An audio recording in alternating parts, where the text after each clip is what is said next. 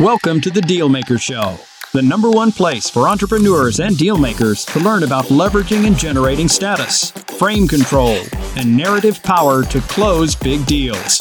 Here is your host, investment banker, dealmaking expert, and best selling author of Pitch Anything and Flip the Script, Mr. Oren Klaff. Hey, I'm Oren Klaff, and this is the Dealmaker podcast. I'm on with Brendan Cahill, the CEO and president of Excellon Resources. Brendan, did I get that all right? Got it right. Thanks, Oren. Great to Thank be here. Thank God. The introductions are so important because otherwise somebody's mad at me the entire broadcast. So listen, uh, we have these wonderful PR people, and this is the Dealmaker podcast. And many times they'll bring me, you know, this is Mary Smith. She's the CEO of a company that knits blankets for old people. and, and you know, and I got to figure out what do I do with this. But I look at you, and Excellon, and I look, take one look at it, and I, I feel like we've lived in parallel resources. Like all you do is deal making, deal making, deal making. You don't sell stacks of paper. You don't sell SaaS software. You don't have trained, you know, salespeople are out door knocking and have little pitches. Like you do deals. So I was really looking forward to talking to you about the deal making universe that you live in. And so not only are you doing you know, deal making like a real estate guy would do or venture capital or private equity, but you're doing it in sort of the most high stakes industry, you know, which is mining.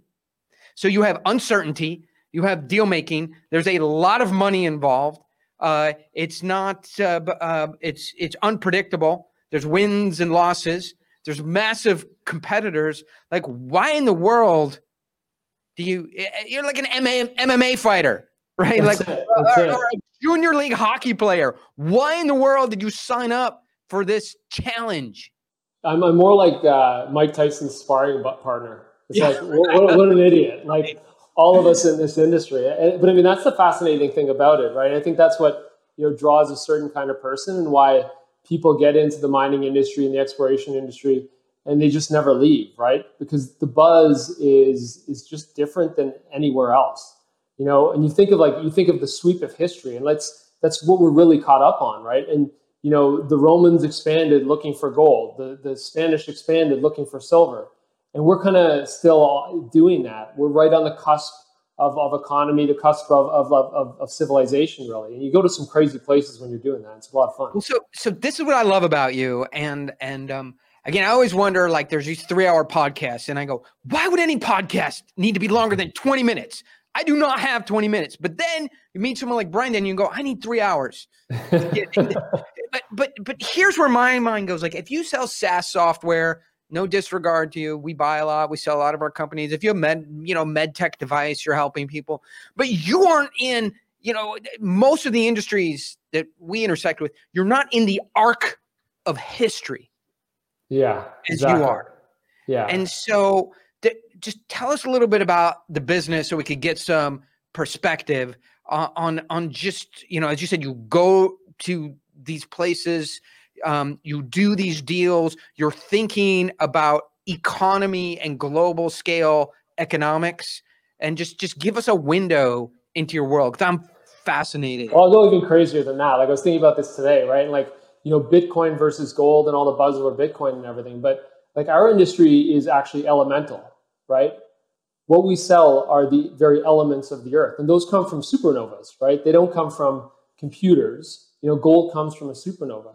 We try to find that. So we don't have control over the price that we sell it at. All we can do is try to extract it in as as, as efficient a way as possible. Um, so you know you have to go to places that nobody else goes to. Uh, you have to work uh, in in in very difficult areas, and you become a, a critical part of the communities that you work in. And you know through through my career, I've gone from you know major boardroom deals, uh, working with with Barrick, a junior lawyer at the time. Um, you know, I one of their advisors on the biggest M&A deal in Canada at the time, um, all the way through to negotiating you know land acquisitions in West Africa with with farmers and people who are trying to build up their communities. Uh, and, So- and that's so- right on the well- edge of kind of Well, let me jump in there. Let, let me jump in there because no great story starts with uh, we landed in Zurich and decided to have a salad. Yeah. Right. Yeah. in the uh, in Switzerland. Uh, so, d- d- tell us about somewhere you've been that is just off the grid, and you wouldn't, you know, reasonably want to want to go there unless a it was your job, b the stakes were high, c the economic opportunity was high. Yeah, I, I mean, um, everywhere I go, I enjoy. Right. So, like, you know, and there's tough places to go. Right. Um, you know, Ghana, Like, like Baltimore. yeah. yeah, Dulles Airport. That was enough for me. but um, you know, you go to a place like Ghana, right? It's in West Africa, like tons of malaria there, right?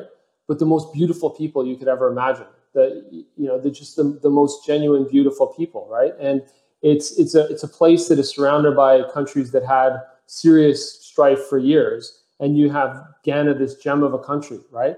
But massive amounts of malaria the food, with all due respect, is not the best, right? But you you push through and you you go into the the communities and you and you meet people and and I think that's the story you know, everywhere I've been. Sierra Leone, another tough country, right? But beautiful people and you find the best part of, of it. And like that's the difference, I think, a little bit of the difference in mining is that we go there and we love the countries and we love the cultures if we're going to be successful. Right. So there's some tough spots. You go up 5,000 meters in Peru, you know, it's the breathing's tricky, right? But it's an extraordinary place to go. And so many times I've been like, I can't believe this is on work hours right now. Most people would be spending God knows how much to do a tour. Um, Okay, well, hold on. This is th- again. That's why I said it. But this, like, my seven-year-old comes home. I go, "How was school today?"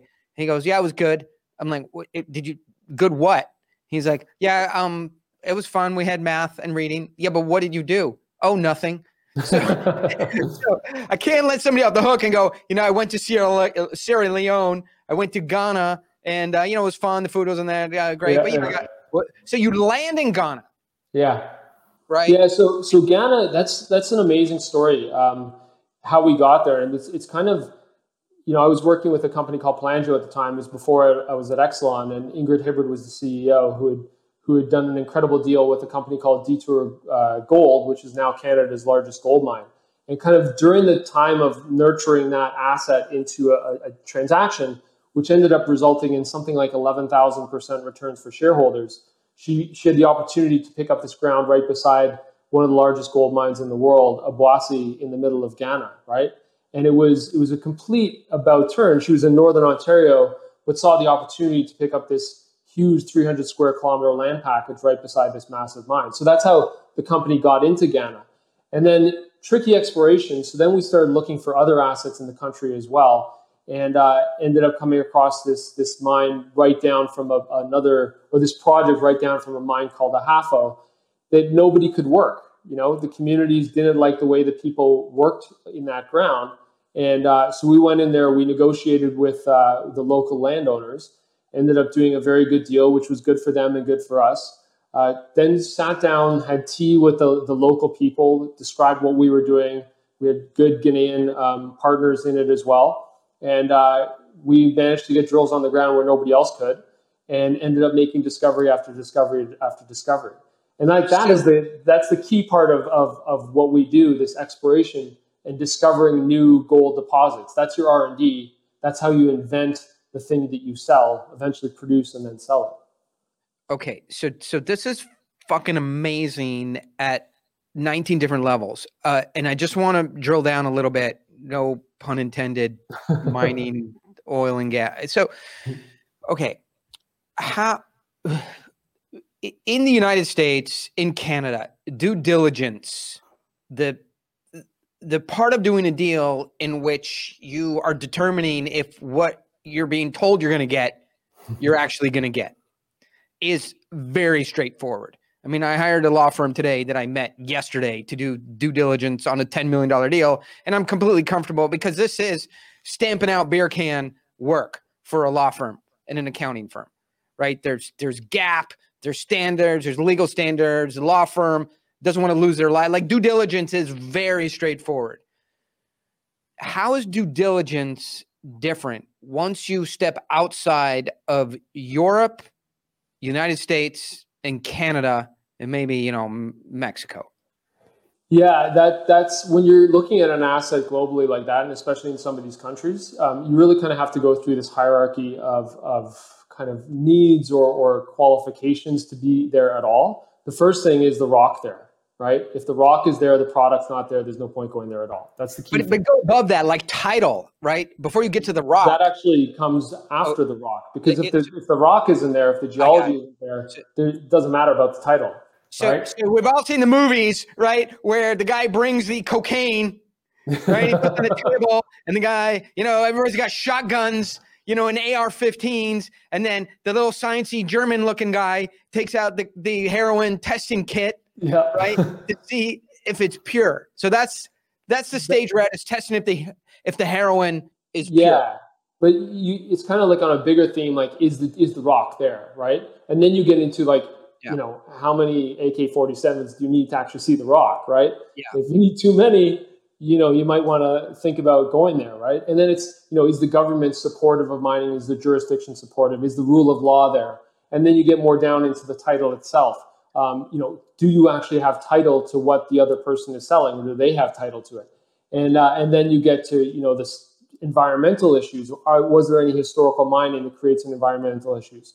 Um, so, and then after that, you have I'm all the sorry, I'm sorry interrupting you. It's not because it's just because you're going fast over things that I think is fascinating. And I, yeah. I don't want to just breeze by stuff that, I mean, I know you do this every day, but yeah, I'm putting a, my third eye blind on it. And so, for all you little guys out there in SaaS companies and doing e-commerce and going, hey, what what Starbucks should we meet at in Palo Alto?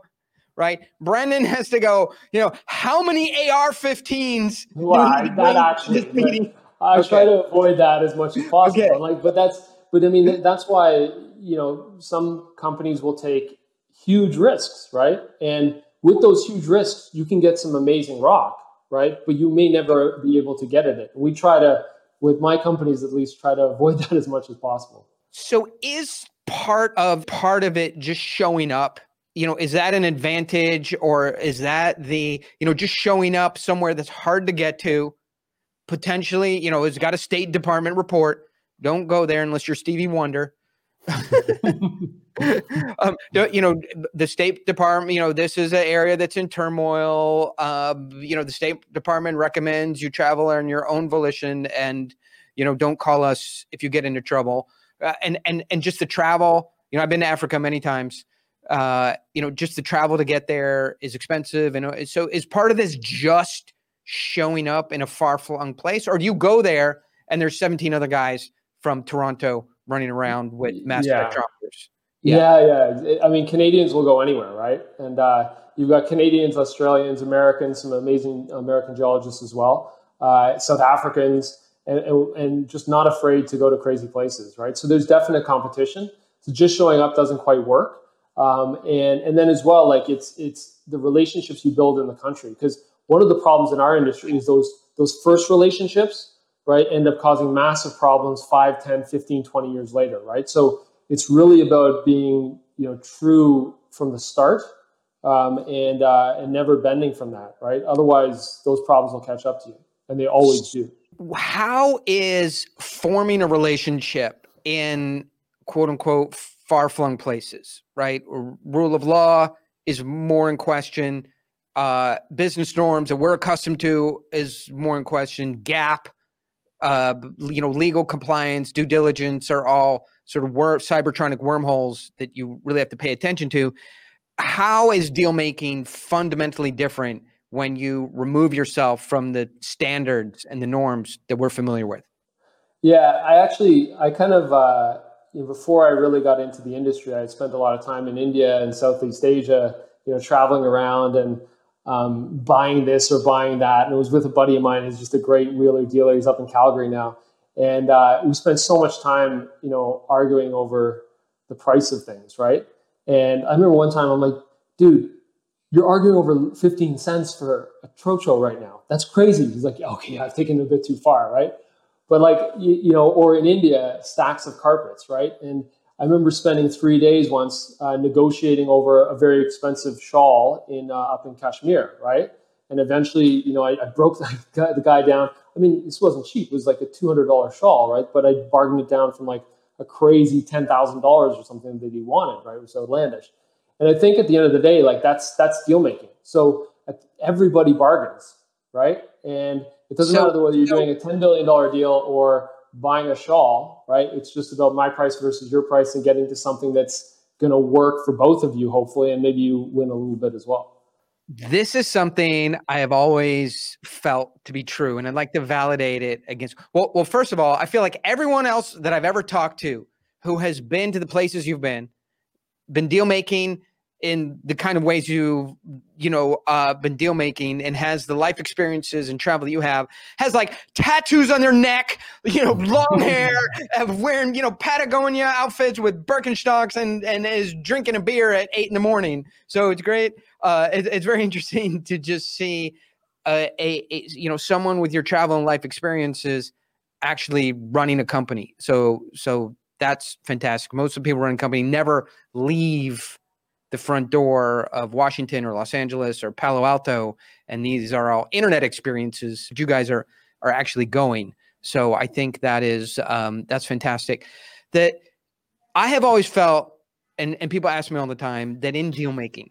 Just just one point on that, right? And and, and I think it's it's one of the the beauties of the industry we're in is like place and the physical aspect of things yeah. is so utterly fundamentally important, right? And, and I love technology and and and all these advancements that are pure creations of the mind. But at the end of the day, we're physical beings. And to be actually the, the place and thing being so important is a bit different than a lot of the experiences we get these days. And I think very special as well. I feel like this podcast just ended on a high note. I mean, we're going to keep going, but if you have something else to do, go do it because that is, I mean, people will come to me and they say, Yeah, I met with Kleiner Perkins, you know, to try and get uh, $10 million into my crappy SaaS CRM Marcom startup. And I said, well, tell me a little bit about it. And they go, well, yeah, we were at the Starbucks, you know, in downtown Palo Alto. And look, motherfucker, you don't meet somebody to discuss your destiny yeah. in Starbucks with the tiny little, you know, kid stools near the, yeah. the you use the handicap table, and, yeah. you know, um, um, with the, the, the noise and the music playing. And that is not the physical location that determines the outcome of your you you you know you need to go into these environments the belly of the beast when bill gates went to do the fundamental deal that created microsoft he went to ibm the belly of the beast he didn't say you know meet me at starbucks there wasn't any then thank god but you're going i mean i think that the thing i'm keen that's triggered me that what you're saying is you're going to the physical places where the deals are, and they yeah. are hard to get to. They're potentially dangerous. They are you're not comfortable. The language isn't innate to you. Um, there is it's a different deal making environment, but you have to go there physically eh, to to to be um, you know surrounded by, embedded in, and immersed in the culture of the people you're doing deals with. And I, I think that is you know, even even if you're in Toronto and you're doing a deal in Toronto, that applies. Zoom, yeah. Zoom, Starbucks, phone. You got to yeah. look in the white. You know, the the uh, uh, um, Braveheart, right? You know, you you need to look in the whites of the eyes of you know the people that that you're working with if you want the the LOI or the deal to stick. So I go back to to relationships right? You get there. How do you form these relationships in a different culture? Yeah, that's the uh, that's the tricky thing, but it's almost that you always know somebody everywhere you go, right? Yeah. It's just about reaching out, and like, whether it's Facebook or LinkedIn or whatever, or somebody that you knew from 20 years ago, right? Just you work through the network and you realize this goes to that, and then you eventually you get the the tenuous grip on a place, right? And then you can slowly build up your relationships uh, better over time. But um, and, it's it's really way, there's always a connection for sure. Is one way in these places, uh, and probably difficult to say this on film, but that you build relationships is with a duffel bag, you know, with a red X on it, left under the bridge on K Street. Um, yeah. Do you have, you know, are, is there a price of admission? So you know, if this was a nightclub, is there a cover cost to Yeah. get into this club? I mean, I I think the thing is, there's the there's always you know anywhere you go, K Street or or wherever, right? You know that's a route that some people take, but that's the slippery slope that always ends up like once once you once a hand is out and you fill it, there'll always be hands out, right? And our our approach is the opposite. Where where there's a hand out, we just go ask somebody else and somebody Yeah. else and somebody else, and eventually there's one hand out, and everybody's like, "Dude, why's your hand out?" And and like I found, you know, when you you do face these situations in any business, right?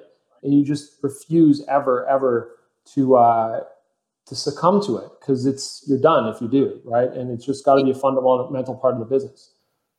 And I feel like the discussion just ended for a second time right here. you know, it, this is if you want control in a deal, this is how you get it with boundaries on your value system or your morality.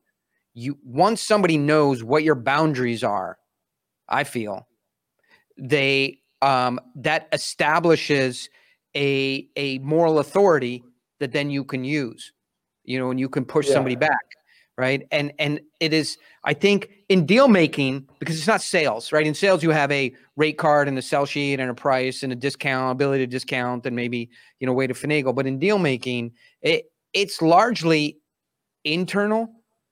And so the thing we just talked about is, Yeah. hey, if there is something that is out that is a bribe or outside of our value system, it, it's really your ability to look in the mirror and say, I have met the enemy and he is I. It- it's not somebody else who's going to tank your deal. It's you. A lot of it is internal self control.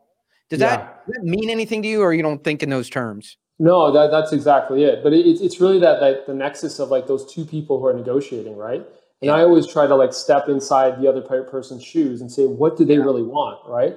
Because I mean, we were doing this deal uh, in Germany back in 2019, right? And w- we knew like what was really important to the other guy, and that he could only go so far in bending on, right? And and a lot of people would have just walked and said, that's that's too much to ask, right? But we just said that's what he really wants in the whole context of the deal, you know, what's important to us. And then we got the deal done, right? The thing is, in my view, like if somebody looks inside of you, steps in your shoes, and realize you'll do anything, you'll you'll you'll do anything to get the deal done, then your ethics are pushing on a string, right? And you you you stand for nothing, you'll do anything. So how can they sign a piece of paper and trust you afterwards as well? Right? I- so you actually undermine your entire the entire transaction and your ongoing relationship by doing that up front. If he's a good guy, he won't trust you. If he's a bad guy, he'll come back for more. Listen, I, I think this is, I mean, ultimately we've arrived somewhere that for me is everywhere. And you can tell that Brendan is a very experienced deal maker just from this. He, you know, you, he, I'm talking about you in the third person, uh, you know, as if you weren't As long as I don't, Brendan, that's fine. He's a great guy. Sorry to see him go so suddenly. I really liked him.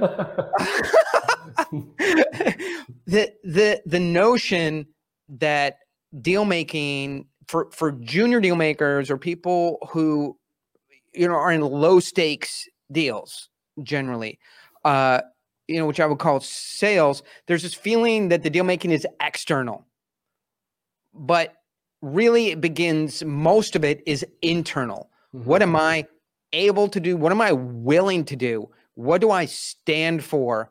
What is where where do what do I believe in? And how do I go home and look at my family and look at myself and say,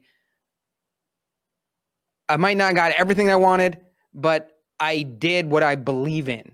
yeah. And uh and so when that is anchored within you, now you are able to deal with the external environment because people have a sense you aren't needy. They can't just keep asking for stuff. They can't walk you up to the line of doing a deal, right? And then ask for more at the last minute Yeah. without consequences.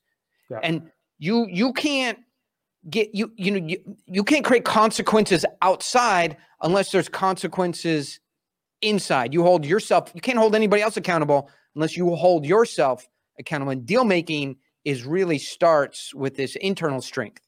Can we pause for a second? I think we hit some huge high points. Tell us about the company. You know, we talked a little bit about silver, the importance of silver, what the company. I think we're at a point where you can pitch us the company Tell- tell us a little bit about credibility. Yeah. Yeah. So uh, I'm CEO of Excellon Resources, which is uh, NYSE listed, NYSE American under the symbol EXN. And we're a silver producer in Mexico in the state of Durango. We've been operating for 16 years now, so a long history of production. We're also an acquirer and an explorer. And uh, in 2020, we, we kind of increased our asset base by about 15 times. You know, despite the pandemic and everything, our, our, our net asset value went from 50 million to 170 million. Um, and uh, we uh, and we did two deals, three two deals. One bringing in a, a, high quality silver project in Saxony, Germany, and the other one acquiring uh, a gold project in Idaho called Kilgore when we acquired Otis Gold, and that was an interesting transaction. Just really about timing, about being in the right part of the cycle, and acquiring a very good asset um, for a very good price. Uh, only 22 million Canadian project that has an NPV right now of over 300 million dollars US. So that's our focus. You know, produce, develop, explore, uh, keep on growing our resources, and keep being exposed at the right point in this you know commodity cycle that we're in right now. Why silver? What does silver have to do with anything? Yeah, well, there, there's two aspects, and you know, the first is gold as a precious metal, right? Um, it's the store of value for five thousand years plus now. Uh, you know, Bitcoin is taking some of the shine away, perhaps. But when you look at its importance over time as a backing for monetary systems, it's just it's just inarguable. Um, silver kind of gets some of the, the the play off gold. It's a cheaper form, but you know historically silver was uh, trading at a ratio of about 15 ounces to one. Uh, it's currently trading at 65 to one, but it's only produced at eight to one, right? So there's a real like market disconnect there. There's a real trade there, and like you know, despite being deal makers, at the end of the day, like miners and explorers are traders, right? Because our market, we can't invent a better element. We can't invent a better gold yeah. or silver. Not we're not making shoes here, right? Yeah, version 3.1 now yeah, with uh, right? AI and machine learning, you know, upgrade for 1999. My gold's way better than your gold. That guy's silver, not so good, right? So, so like it really is a bit about being understanding where you are in the cycle. And right now we're in a, in a period where governments are printing money.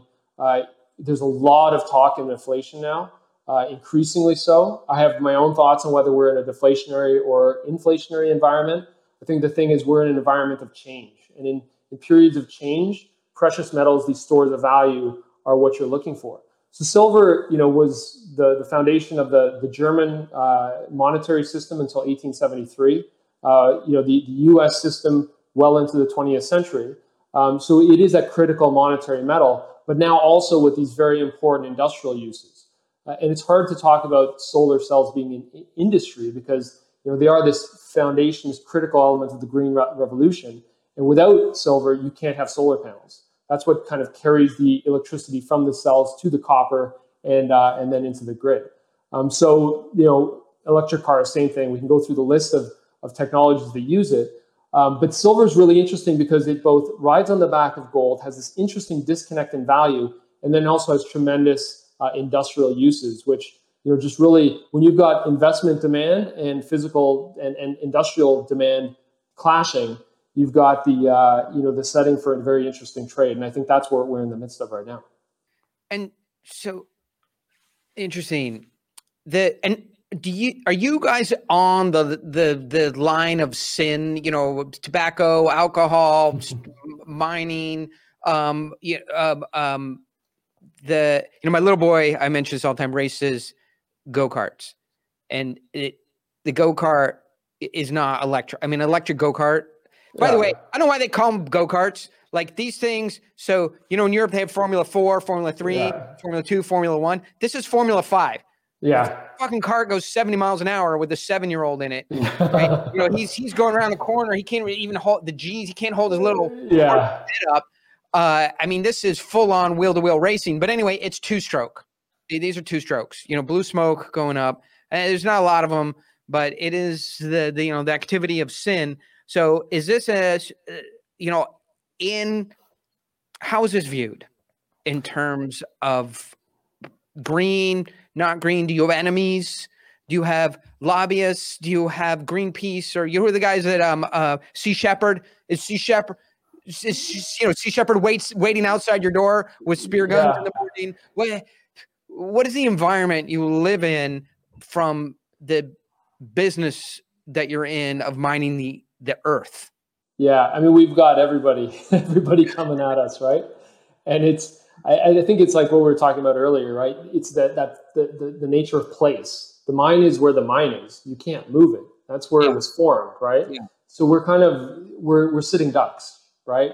And you do have a lot of special interests that are like those guys can't go anywhere, right? We can make a lot of money off of creating a cause against them. And I've learned a lot about yeah. the the NGO business and in there's good NGOs, there's bad like there's there's the good ethos, but sometimes the business is a bit dirty.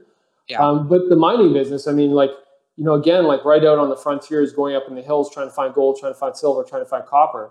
Um, it was difficult business, and technology had a long time getting into it. And certainly, you know, through the first half of the 20th century, there were uh, there were disasters, there were crises, things weren't done properly. But the transformation of the industry since has been pretty extraordinary, and in part because of the efforts of these NGOs to, to improve um, the way that people do things.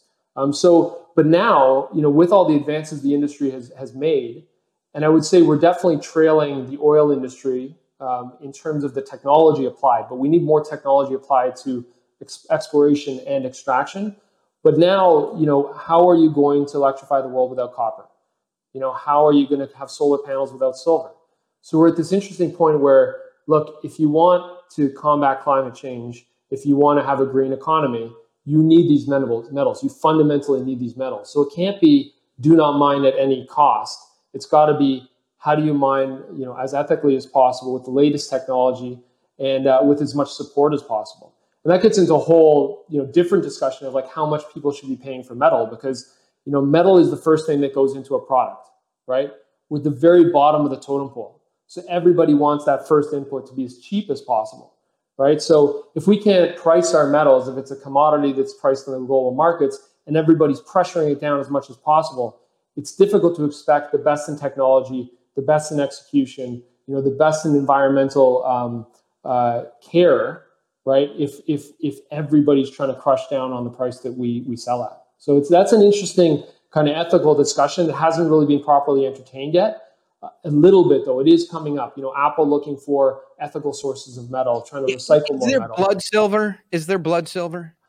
Uh, not really. I, I mean, yeah. there's there's hard work silver that is not you know artisanal miners uh, at high elevations have some really. It's a tough gig, right? Um, there's better ways of doing it. That's why the commercial miners can come in and, and, employ and help do it properly. But it wouldn't be like blood diamonds where you've got you know that kind of conundrum um, yeah. You know, in the very sourcing of it. One thing and another big takeaway. By the way, you, you look like you're 26 years old. You don't have That's to tell good. me how old you are. I, maybe the screen. Let me make you a little bit bigger. No, I, I, made you bigger and you look the same. What what uh, age range are you in? I guess we could just look it up because it yeah, early, early 40s, 42. Early 40s. Okay. Yeah. I just want to tell you something about yourself for people who are seeing you and listening. Like you, Brendan is where you want. If you're listening to this and seeing him, this is this is where you want to be. Like I'm throwing emotional context. I'm interrupting him. I'm asking him tough questions. Is there blood silver? Right? Are you you pay bribes? And he isn't flapped.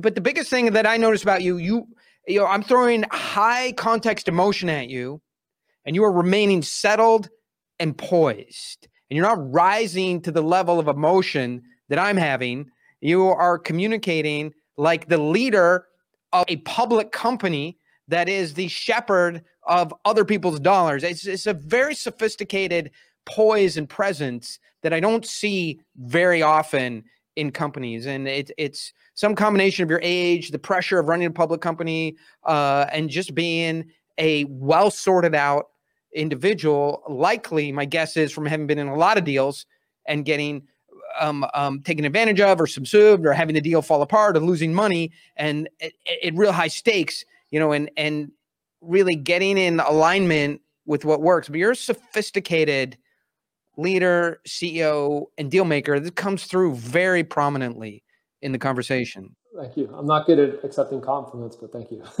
yeah, well, um, you know, I'll try and insult you here in a bit. But, but, fire, fire away. I think one of the things is really just trying never. You, nothing's personal, right? You never take offense at anything, and, and like your ideas get cha- the more your ideas get challenged, the better refined they become, right? So I always like, you know, come at me. well, well, that's excellent. Um, the and, and I think in your answers, they are, uh, you know, a lot of times we'll get answers to these questions when we're interviewing companies or looking to invest or assist, and they are out of the can. Like you feel like uh, the question that we're asking is just getting put in a question category you know, yeah. and you have you're taking out question. Oh, this is category A, question three.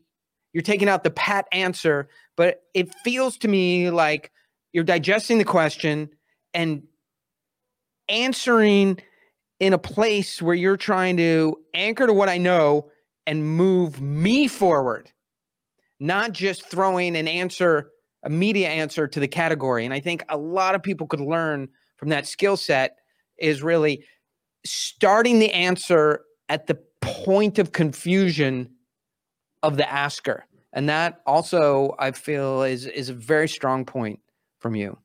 Yeah. yeah. My my wife's in communication, so it's I, am not very good at block and bridging. okay. But, and, um, and so uh, and you've got a family and um, you're where are you guys based out of and what is your uh, what is your family yeah, based out of toronto uh, no kids um, yeah. both kind of very involved in the mining industry so it's it's been it's been great like she's she's a, a, wizard crisis communicator uh, works for some of the biggest mining companies in the world so uh, just you know tremendous ally in the business i guess you could say and, do uh, you so you but you don't work together no no and would you do you think that is something that could ever be successful yeah, I think so. Yeah, yeah. You do? Wow. Yeah. yeah, yeah. We're I mean we're both stuck at home right now. Toronto's in a, a major lockdown since November, so okay. hear her yelling down in the kitchen while I got the office for today. I was I was telling a buddy of mine, uh, you know, my my wife came in and um, we had to send a big payment off to the bank, recapitalization, and it's due at the end of the month. I, go, I, I tell her, so I'm telling my friend the story. You know, my wife comes in, I don't have any assistants or anything here because of COVID. And I tell her, hey, take this down to the post office and mail this the slowest way possible yeah. to the East Coast. And my buddy goes, she sent it overnight, next morning, priority delivery, right? I go, exactly. No yeah, exactly. exactly. So, uh, uh, it's uh, it's you know different different spouses for different different careers. Uh, so let me see. You know, returning returning to deal making. G- give me an example of you know a story if you can. No, it's it's hard because my industry too. The every example is a company and a person that doesn't really want their laundry, you know, aired out on the Oren Klaff Dealmaker podcast. And so we end up talking in these abstract, this yeah. guy and my friend and the deal, and it was, you know, a lot of money. And uh, is there anything that is far enough back that you can really like take us inside a tough mining deal that you had to, you know, come in and save? And what were the elements of the save? Yeah, so I probably go back to like kind of my early days in the industry itself, like after I left Lost around 2008 or so. And uh, I joined this this company called uh, Pelangio Mines, which had spun off a deposit called Detour Lake to Detour Gold in 2007. So I joined in 2008. And we were, it was a really interesting thing because we had 20 million shares of Detour Gold, right? And the, the, the first transaction was done with Detour at a valuation of 350, so like a, a $70 million deal, right? But then that 20 million shares worth 70 million all of a sudden became worth 400, 600 million, right? But we were trading at a 20% discount because we were you know, a hold code, there's a tax implication. So we're looking at ways to like really unlock that value for our shareholders. And you had hedge funds investing in us instead of Detour Gold because they could play the arbitrage. Um, so we ended up doing like a, a, a, butterfly swap transaction to separate the company into two, um, put a million shares in our West African assets into one company, and then the 19 million shares remained in the company. We actually spun off this Pelangio exploration. And then it was about merging those 19 million shares back in with, with Detour Gold in 2009. Now, in the midst of all this, right, you've got um, the, the credit crisis, right? So, you know, our, our stock was $5 in June. By September or October or November, it was 60 cents, right? And then trying to get back from that. And, and really, um, you know, then it was a, it was a pretty hard negotiation to say like how this deal should be done and what the fair way of doing it. Um, and and yeah, like I have a book on it somewhere, the the ins and outs and the personalities involved, right? But I think one of the it was it was really the lesson of you know what's best for the shareholders, what's best for the trade, right? How do you make the trade as efficient as possible? Yeah. And by doing this deal and like merging our our hold co back in with Detour, uh, Detour went from like seven dollars all the way up to forty dollars in the next two years. And like that was part of the story where I remember investing in Pelangio. This company was a, when I was a law student in 2003 at 10 cents. And by 2011, the stock was worth $11.50, right? So, you know, 11.5,000% return. I had a small part to play in that, but it was really the lesson of like, you know, it's about the, tr- it's about the trade, right? It's not about the personalities. It's not about these like little wins. It's really about what does the trade look like and how does that make the most money for everybody involved. And I think that's I think that's partially the, the benefit of the industry that we're in, where you know we're not trying to grind people for pennies when you've got these big generational commodity trends happening around you. I think uh, and and the takeaway I have from this and what I see in deals is when we get into a tight spot, we disconnect it from what we want or what they want, and we make it about what the deal wants. So we we anthropomorphize the deal. Yeah right? And say, this is what the company wants. This is what the deal wants. And then we can say the right thing to do for the deal is this thing. You, right? This is the normal way to do it. This is if it ever goes to court, the judge is going to say, Why didn't you do it this way? When we go to our shareholders, we're going to show it to them for three minutes. And if it's right down the fairway, they're going to sign off on it you know, our board of directors, it's going to be like poop through a goose, if that's even an expression.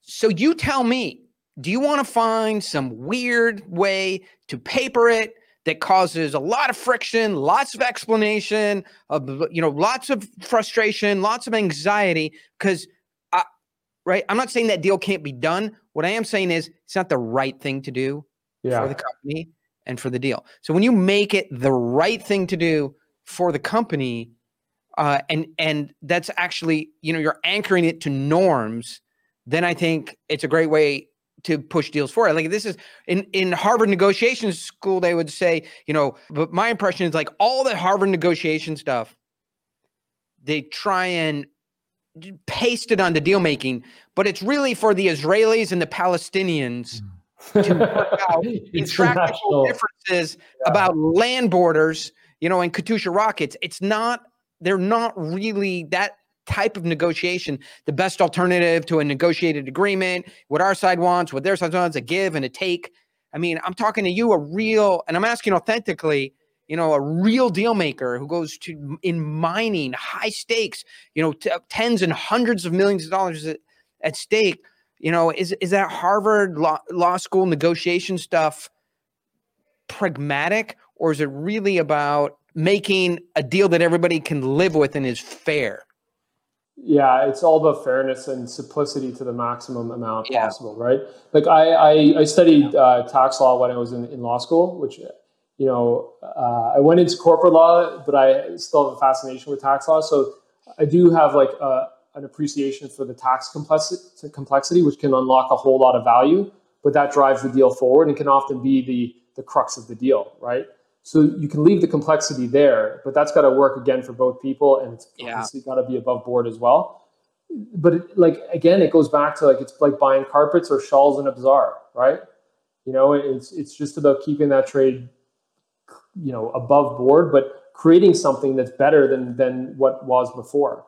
Um, yeah, and that's yeah. that's the way deals should always work. But that's in my industry. There are industries where they are yeah. a lot more cutthroat and like you know zero sum games. Um, in mining, though, if it if if it's not working for everybody, then it doesn't work for anyone. Yeah, no, I mean you're a real deal maker. I think in the large deals we've seen. I mean, one way to think about it is if you I don't know how mining is, but if you look at real estate transactions, you know, you'll see a series of assets were sold for 170 million dollars. 135 million dollars, 140 million dollars. Like, really? Why isn't it uh, Yeah. 141 million, 285,000, 330 and 92 cents? Like those guys Yeah. can do math. Those guys Yeah. care about money. They have accountants and law firms, right? Because at some point, it just uh, you know has to become a fair deal at a number that everybody can live with. Yeah. I think the interesting ones though are though when the other side is is stressed. If you've got a distressed seller, like how do you do a fair deal there? Right? That's the tricky one when you know you can really grind them down and they have no other options. But that's the same thing. You got to step inside their their shoes and say like where is their breaking point? Like where also like Yeah. where will I break them and then where will they hate me afterwards and speak badly about me and never do a deal with me again because people you know they pick themselves up and then you want to do and, and they're like i'm never doing a deal with you again right so there is always that respect right you can drive people you can build respect by driving people right to the edge but never over billion percent. And at the risk of you know you calling up Todd and going, you know, I went on Oren's podcast and then he talked the whole time. that's what you guys do I- yeah, uh, very early in the deal business, and uh, this is the last thing. I'll be respectful of your time, but see if you can relate to this. Uh, I call my partner up and I go, I, I can get a ten percent spread on this big trade. It's a forty million dollar trade, and I said I can get a. You know, we're we're asking for a five and a half, six percent spread. I go, I know how to sell this. I figured out the pitch. You know, I figured out the emotions and the pull. I have a big enough pipeline. I can get a ten percent spread on the deal, right? And Russell came to me. He said, yeah, I know you can. You're smart. You figured it out, but don't be a pig. yeah Leave Yeah. something on the table for the other people. We're going to we're going to get a reputation for that behavior and no one's going to want to do business with us. I know you're going to get, you know, the Ferrari you wanted or whatever, you know, if you I know what you did, Oren, you built a spreadsheet and you go it's 6%, that's my regular pay, but you know, I can get a Ferrari 488 uh, you know, with the wheels, the carbon fiber wheels. If I and then you said, okay, with that goal in mind, where can I, you know, and you figured out a better pitch, and you get and you worked really hard, and you created this additional leverage. Except for, we don't need to be pigs. We're making a ton of money. yeah Leave something on the table for everyone else. Yeah, and it is like I mean, something I often say to our team as well. Like, it's don't be greedy, right? You know, just don't be greedy. It sounds so simple, right? And there is that balance of like, you know, doing what's right for your shareholders in the company, um, but you know when you're being greedy, right? You know when you're you're waiting too long to do the trade, you're waiting too long to raise the money, or you're just grinding somebody too hard, right? And it's yeah, don't be greedy. It's especially in this industry you know people just wait too long they don't sell or they they're trying to get another penny so they don't buy and they just end up missing the trade entirely and that's just something So- you always got to fight against So will you get fatigued? So can somebody fatigue you and you just go, I'm out? no i think some people have wished i would Yeah. um, yeah like once you get in deal mode you just you go you grind right and, and you know i'm not in deal mode right right now uh, but it's a weird feeling right you you just you don't need sleep i don't need sleep a lot anyways but like you do not need sleep and you just it's, it's an amazing buzz right and uh, and i love it right but you gotta you gotta prep for it you gotta have the deal that you can actually do that on that makes it worthwhile right but uh, I'll go. I'll grind real hard. and the, the, the, the last thing I want to say, like, I, I love you. You're, you're a very nice person. I mean, I don't know you that well. You could be, you know, and, uh, uh but, um, but the, I think what I'm hearing, which is really interesting, I grind, I put my boots on the ground, w- we work hard. I have to return capital for shareholders. We take risk. We're very focused on every dollar. And then on the other side, you're a very nice person that smiles and and it um you the, you're not sort of a, a grumpy grinder trying to get everything for himself and nothing for anybody else. And those two things can exist in the same person. Grinding working hard wanting the best taking care of the shareholders uh, you know, um, um, putting yourself in pressure situations doing large deals with high stakes. And at the same time being a genuine authentic transparent kind fun to interact with person. And I think in our mind's eye, when we think of high stakes deal makers doing 50, 70 million, 100 million dollar deals, we don't see, we don't believe those two things. You know, that's not an archetype that's in the movies or on TV. But but yeah. hopefully a lot of people see this and see the real world. You know those, those the, the the the characters you see, and maybe this is my really my last point. The characters you see in TV shows and movies were developed by 23 year old writers who yeah. are, who are writing about deal makers from basically the the wellspring, which is the Godfather, right? Yeah. Yeah. And, and and and extending those archetypes into media, but it's not really representative. No. Uh, well, I mean, sometimes sometimes you run across characters who are the the caricature, and you're like, oh god, here we go, right? And maybe you get a deal done, maybe you don't, but seldom you do, or you just don't want to, right? It's not worth your while. But uh, but it is funny, like watching those shows, and like somebody will propose a trade, and you're like, that is the dumbest trade ever. Like nobody, that's stupid. That's not good advice. Uh, a, I think an HBO show that had something like that on recently. But so, did you um, watch Billions? I haven't watched Billions actually. Yeah. I want to, so that's that's on that's on deck. Uh, so Billions, Succession, and Suits. Yeah. I think are sort of the closest thing to deal making, but on the other hand, not a perfect representation. No, and there's industry, which I think is uh, coming out of the UK, like being like an investment banker, young investment banker coming up in London. Um, also, uh, it's actually not too bad, I think. But um, so it's called the industry. Industry, yeah, I think it's on HBO. Oh, yeah. yeah. I'll have to see it. Yeah, All right. we're checking out. Well, I'm going to let you get back to the world, uh, you know, your work of of um,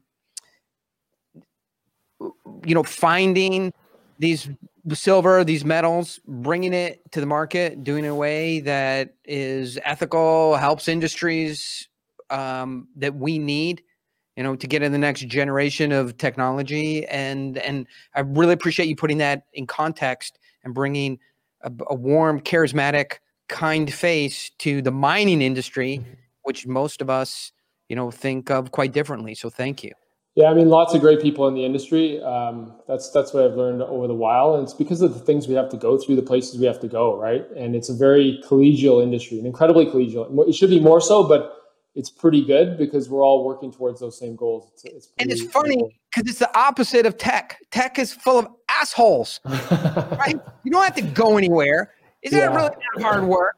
There's no risk, right? You're working in your computer. You don't need to be an asshole. And then mining, which has all these challenges, has these wonderful people in it. Yeah. Explain it to me. You but I think it's it's the um, you know mining like our inventions take millions of years to form, right? And, and I mean, if you find something, it's going to take minimum five, probably ten, maybe fifteen or twenty years to actually put into a production, right? Into production. So I'm always fascinated by tech, where it's like I have good friends in tech, and it's it's a three or six month obsolete, you know, and like that kind of oh, it's that's a that's a you know you're fighting amongst velociraptors, right? Things are getting taken away right away, right? So I'm always blown away by how fast the tech industry can reinvent itself and tweak to make it better and better and better. So I kind of understand the the immediacy of like we need this deal now. You know, you can't have this. Um, yeah. We're yeah. luckier in the mining industry in that we can take our time, share ideas, because stealing, you know, a million ounces of gold in the ground, it's pretty tough right? So there is a, a big difference there. And that, that's the good thing about the industry, though. Awesome. Well, thank you for sharing that part of your world with us. I really appreciate. We've done what I set out to do with this, which is bring a real deal maker and look inside, get a window inside the the world of high stakes real deal making and how nuanced and and professionalized it is. Thanks a lot, Oren. That was great fun. Really enjoyed it. All right, we'll see you next time. Thank you. Hey, thanks for listening, and be sure to stay tuned for more great content from Oren Klaff.